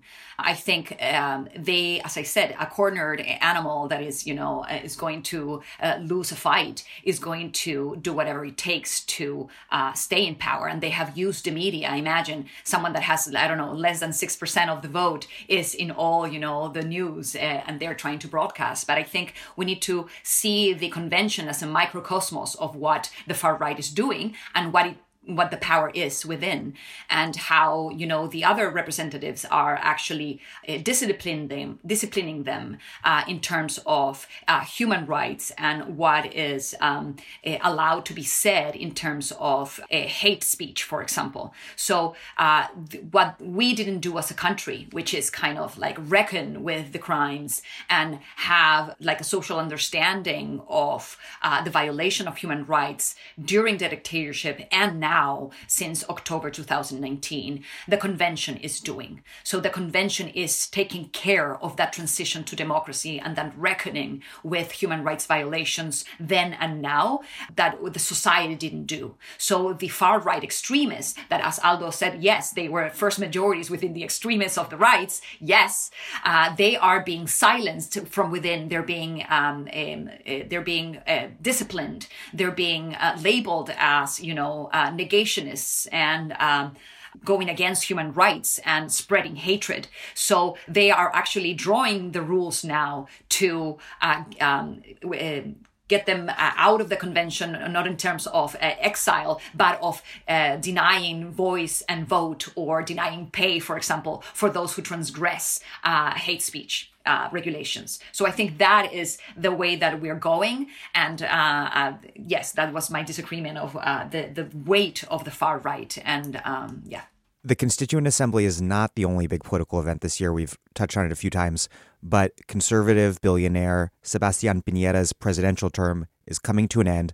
The election to replace him is this November. Recently, Gabriel Boric, a former student leader and member of the Chamber of Deputies from the leftist party Convergencia Social, he recently defeated Communist Party Mayor Daniel Jadue in the left wing electoral coalition Apruebo Dignidad's presidential primary. And interestingly and significantly, this election, the communists left the center left Nueva Mayoría coalition that they'd been a part of to be a part of this other left wing coalition. Who are Boric and Jadue, and what does Boric's victory signal about the shape and trajectory of Chile's political party left. Because after all, Jadue, who I interviewed on the show in Spanish a while back, he was until recently the favorite to win the primary. Yes, I, I mean there, there are many interpretations to this. Jadue was indeed the the person that was. I mean, many people thought that would would win this primary. He he has been basing his his image and and, and, and his political image uh, from his uh, administration of this um, district of Santiago, Recoleta. a relative, uh, low middle class uh, district, and he has done many innovations in terms of you know putting the state, you know, the local local municipality to solve many of the issues that the market didn't solve you know, and to provide real solutions, you know, actual solutions to many of the most pressing problems, including health, education, to, to the people. And came to be a, a very respected uh, political figure in that respect. I, think in the and, and, and it was a surprise that, that Boric uh, ended up winning. I think we can Boric, a former a student uh, movement leader, that came into the Congress once the, the, the, former student leaders run for Congress. This was the first time that sort of people from, from social movements got into Congress after a series of reforms that allowed them to, to, to enter. And in a way, after he has been in, in, in, in office as a deputy, he's, he has see, been seen as somebody more accommodating, somebody more you know, from the establishment. Congress, uh, we've said over and over, is deeply delegitimized, and he's a congressman. So, in a way, he has and he has been he has had to negotiate with other political forces, and, and this has uh, sort of reduced his image in the in the in the left. Uh, so his his uh, victory was um, was a surprise. I think it has to do with the camp- has a lot to do with the campaign. He ran a, a, more sort of positive campaign, a more optimistic campaign, and Jadue, in a way, I think he he sort of uh, thought he was going to win, and he didn't put that much effort. Uh, he had he was seen at some point as somebody a bit more authoritarian, a bit more not very nice, responding, you know, aggressively, and this sort of was part of the campaign, but also more moderate uh, members of the left voted for Boric, probably because of uh, of, of Jadue and the image of the of, of being a communist, which still uh, remains in large parts of, of the of, of, of the electorate as you know you know the uh, for and you know in, in the days of, of, of Allende, even though Allende was not communist but supported by the communists, and so it's basically um, go, the image of Venezuela and, and, and this type of, of countries that, that is very effective in Chilezuela. in, in Chile for yeah Chilezuela exactly. So one last thing I. I think one, one that is related to what I was uh, talking about uh, before that we don't know how that 50% votes is that both Jadue in a previous election for the um, for the re- so the governor of the whole region of Santiago showed is that many think that after the vote for the Constituent Assembly and the, and the uh, good success of, of those independent candidates from the Lista del Pueblo, that that segment of, of the population voting for the left would show up to vote uh, for a leftist candidate. And I think this has not been the case both in that previous election for the governor of Santiago and for Jadue. I think Jadue expected much stronger support, and he was even doing many, uh, uh, you know, favorable favorable mentions to the Lista del Pueblo and the type of things that they care about. And they didn't go. I think in the end, they didn't go to vote for him. Uh, you see this in the results uh, overall. And, and, and I think this is another important question. I mean, those more organized probably go to vote, but there's a majority of people that still maybe would feel represented by type of left-wing politics and, and you know what, what Camila was saying about you know human rights and but somehow they don't show up to vote. Uh, and, and, and, and, and this, you know, makes very difficult to make any predictions on, on, on elections. Camila. Yes, if, for me, yeah, in uh, Jadue, um, as you know, communist, uh, this has uh, uh, roots in you know the uh, Chilean subconscious and conscious, and I think there are there's a lot of anti-communism uh, sentiments throughout. So of course, uh, the communist candidate is always going to have some pushback from you know the the rest of uh, society that has been fed anti-communist propaganda for you know decades but also he was a very problematic candidate because he was an you know had been charges against uh, you know uh, of anti-semitism and of male toxicity and you know hierarchy. And this is also has to do with the party you know, uh, the the Communist Party is a very disciplined party. It's like the longest Communist Party that has been, you know, in in in in the democratic game. You know, I think in the world, and the largest one. So it is very institutionalized and it's very secretive. It's very, you know, uh, hierarchical. And even though uh, people were, you know, supporting him by voice only, saying that yes, at the end they didn't come through, as as Aldo says. Uh, but I think um, more than the Jadue defeat, which which which um, has been you know uh, more analyzed. I think uh, the the figure of of Boric as this um, new left leader that is uh, closer to the center and closer to the establishment was very strong in a way. It was a strong for the independents to go and vote against communism first of all, and in favor of a more centrist candidate. So um, he was a student leader, as um, Aldo was saying, and he's from Magallanes, so he's from the Patagonia, okay, and um, and I, as I see him, he uh, is kind of a new Ricardo Lagos in the sense that comes from a very kind of struggle of the of the new left. However, quickly has been um, becoming more complacent with the institutions, which is very comforting for the center.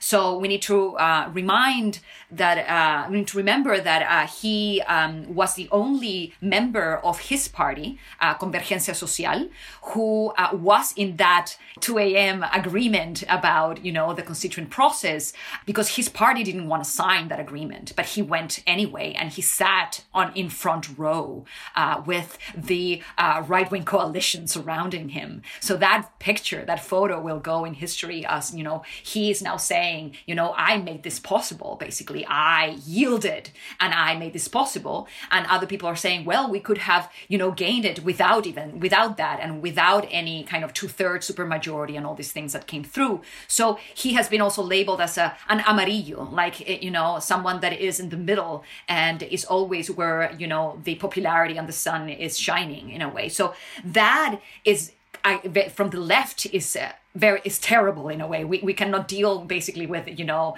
uh, halfway you know alternatives. However, for the center, who is still kind of in the hegemonic understanding of the society, they want someone that will give them stability even with a new face. So he could be uh, you know um, a kind of a bracket figure. And here with this idea of the bracket, I want to just mention that this you know presidential race is ridiculous in the sense that when the new constitution comes into force we need to select again our leaders because you know the the, the probability that uh, our institutions will change.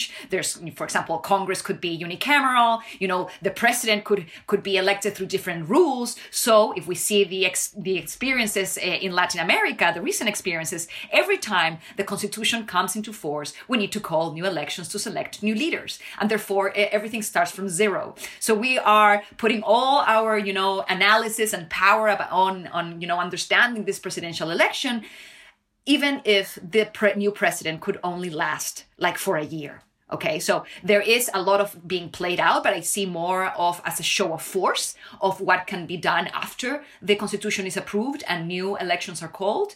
And i think this is more like a bracket and a kind of a show of force than a more kind of a, a conclusive understanding of what who will be president and where are we going sorry, just just to add to that, I think I, I, disagree with, with Camila in, in, in her um, picturing of Boric. Uh, I think this is this is the common sort of understanding of, of his figure. I think it's it's very portraying him as, as a new Lagos is telling basically that, that he has surrendered uh, his his values because he this is what Lagos uh, figure uh, former socialist that then rules with neoliberal principles that gives away, uh, makes privatizations, you know, rules. Basically, uh, the president of the banking association says the, the, the business people love President Lagos. You know, this is Lagos. And to say that Boric is Lagos, I think this is a very bold and I would say unfair um, um, comparison. I mean, if you read uh, Boric's program, is fairly leftist. I mean, it's very leftist the blinks he has made to the center are mainly to the socialists. He has said, particularly to the socialist base, that is reminiscent of uh, Salvador Allende's drive. He hasn't said the, the sort of center left more related to the neoliberalism. He hasn't sort of brought, brought them into the program or into the platform. He has said, well, those who agree with this program, and it's a, it's a government program that is very close to, to Jadue's, Yes, well, those who vote for me, knowing that what, what I will do when are, are open to vote for me. But you know, portraying him as the new Lagos just because uh, you know he signed the the agreement, and even he has said many times. I mean, he has never said that this is thanks to me. He said, you know, there are different ways. One is the popular uh, uprising. That was the main thing that pushed things. And he has said, well, of course, signing that also meant that then there was a, a, a schedule for a, for a, a, plebiscite and, and, you know, all forces were agreeing to that. But I think it, it, it's quite unfair to, to portray him as, as the new Lagos. Uh, uh, but, I'm, but I think that from my perspective, he's more open to to ally with parts of the center. In, in this, you know, the Communist Party has said that they will they will support him because they have to form a new government, and there's a there's a the will to form a government. In the past, you know, the left has he been been maintained in the fringes because they have you know played a more moral sort of game with with with than a political game, right? So what's right and wrong rather than how do we do to get into power into and get our program uh, uh, done uh, while we are in power. And i think they understand this now. Yeah. Well that is exactly the problem. He accommodates. You accommodate to reality. He's a pragmatist. So therefore, and as we say in Chile, very different is to see someone sing than to play it yourself in guitar. So of course, platforms look great. You know, the platform of Obama looked great. the moment you're in office and you're saying, well, it cannot be done. We need to accommodate. We cannot just, you know, go against economic growth. For radical change, you don't need people that accommodate to the system, you, people that are realists in the sense of what can be done within the, the framework. And it is in that way that I see that Boric very easily accommodates in order to be in power. There is a, a, a pragmatic strategy to get to power. And we need to remember that the Communist Party was part of the Nueva Mayoría, which is the new Concertación renewed, right? So they are not revolutionary in this way. So if they have an alliance with the Communist Party, it doesn't seem to say much in the sense of what they are actually going to accomplish. And that is in that way that this new figure from the new left that came from the struggle kind of grow up and became mature, as many people are saying, oh, you're so, you know, uh, infantile trying to change the world. Now he has matured and has kind of uh, become a very solid statesman kind of person. And that is, I don't think, the uh, type of leader that Chile needs now in order to uh, create radical change. I'm not saying that we have that leader, but I'm saying that this is kind of how I read his figure and he what he could become if he uh, comes into office. We have Boric on the, the left, Christian Democratic Union's Yasna Provoste, Sebastian Sichel on the right, the Republicanos Kast. On the far right, it's going to be a quite a scene in the presidential election with tons of different parties putting forward candidates. The Constituent Sem- Assembly is obviously just getting its work started, and it's hard to even predict, I think, how the Constituent Assembly will shape the presidential election and vice versa, and how people in the streets might unexpectedly intervene in it all. Final thoughts on what you're watching for, worried about, hoping f- to see in in Chile? Yeah, I think that uh, the, this idea of moralizing political debate is is wrong. I mean, will lead to to not to not good uh, results. We're seeing this with the Lista del Pueblo, which came in with with this. We are the people. We are the actual, you know, people, and and, and we can do things. And and is dismembering because because you know once you enter politics it's politics it's not morals right you cannot preach once you're in politics you need to negotiate because you know you need to accomplish things you don't have an, uh, uh, an hegemony you know you don't have uh, 50% or whatever it requires so i think the, the, the, the biggest issue for the left now now that we're talking about change and transformative change will be how to unite a, a, a fairly transformative program with electoral weight. And for this, you need to gather as many people as possible. And if you go for, in, in terms of, you know, distinguishing between friends and foes, this will very easily lead to marginalization of the left and, and fragmentation again. Camila, parting shot. Yeah, I think the fragmentation is the real trouble uh, for the left for the 80% that voted, you know, in favor of the constituent process. And the right is always well organized. Uh, we have Sebastian Sichel, who is, you know, a newcomer, if you will, and uh, renovated um, guy from the right, at least, you know, cosmetically. However, he is the candidate of the oligarchs. He is the candidate of, you know, the empresarios, you know, the, the, the um, uh, economic power in Chile. And of course, he has no problem uh, making a coalition with the far right extremist, xenophobic Partido Republicano. So they will have a strong show in the first round.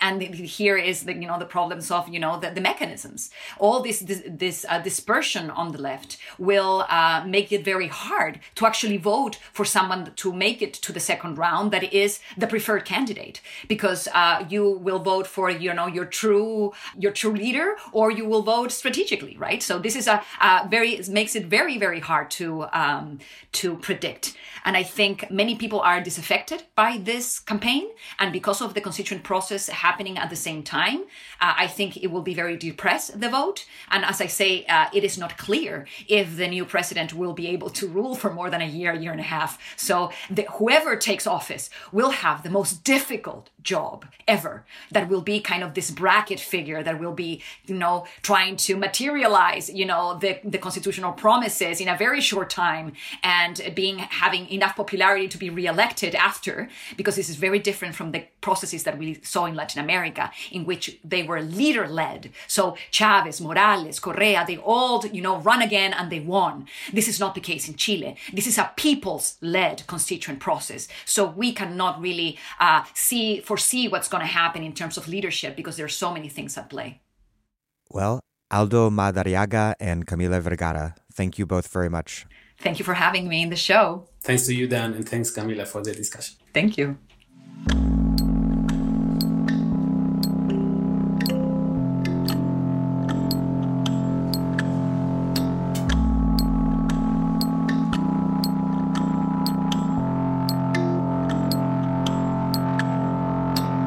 Aldo Madariaga is a professor of political science at the Universidad Diego Portales, Chile, and the author of Neoliberal Resilience Lessons in Democracy and Development from Latin America and Eastern Europe. Camila Vergara is a fellow at the University of Cambridge and the author of Systemic Corruption Constitutional Ideas for an Anti Oligarchic Republic and República Plebeya Guía Práctica para Constituir el Poder Popular. Thank you for listening to The Dig from Jacobin Magazine. As Marx once said, after noting that people cannot be liberated as long as they are unable to obtain food and drink, housing and clothing in adequate quality and quantity. Liberation is an historical and not a mental act, and it is brought about by historical conditions. While other podcasts have only interpreted the world in various ways, our point is to change it. We're posting new episodes most every week. The Dig was produced by Alex Lewis, music by Jeffrey Brodsky. The Dig was recorded at WBRU in Providence. Our communications coordinators are Izzy Olive and Tamuz Frankel. Our senior advisor is Thea Riofrancos. Check out our vast archives at thedigradio.com. Follow us on Twitter at The Dig Radio, and please do find us wherever you get podcasts and subscribe. If it's on iTunes, you can also leave us a glowing review.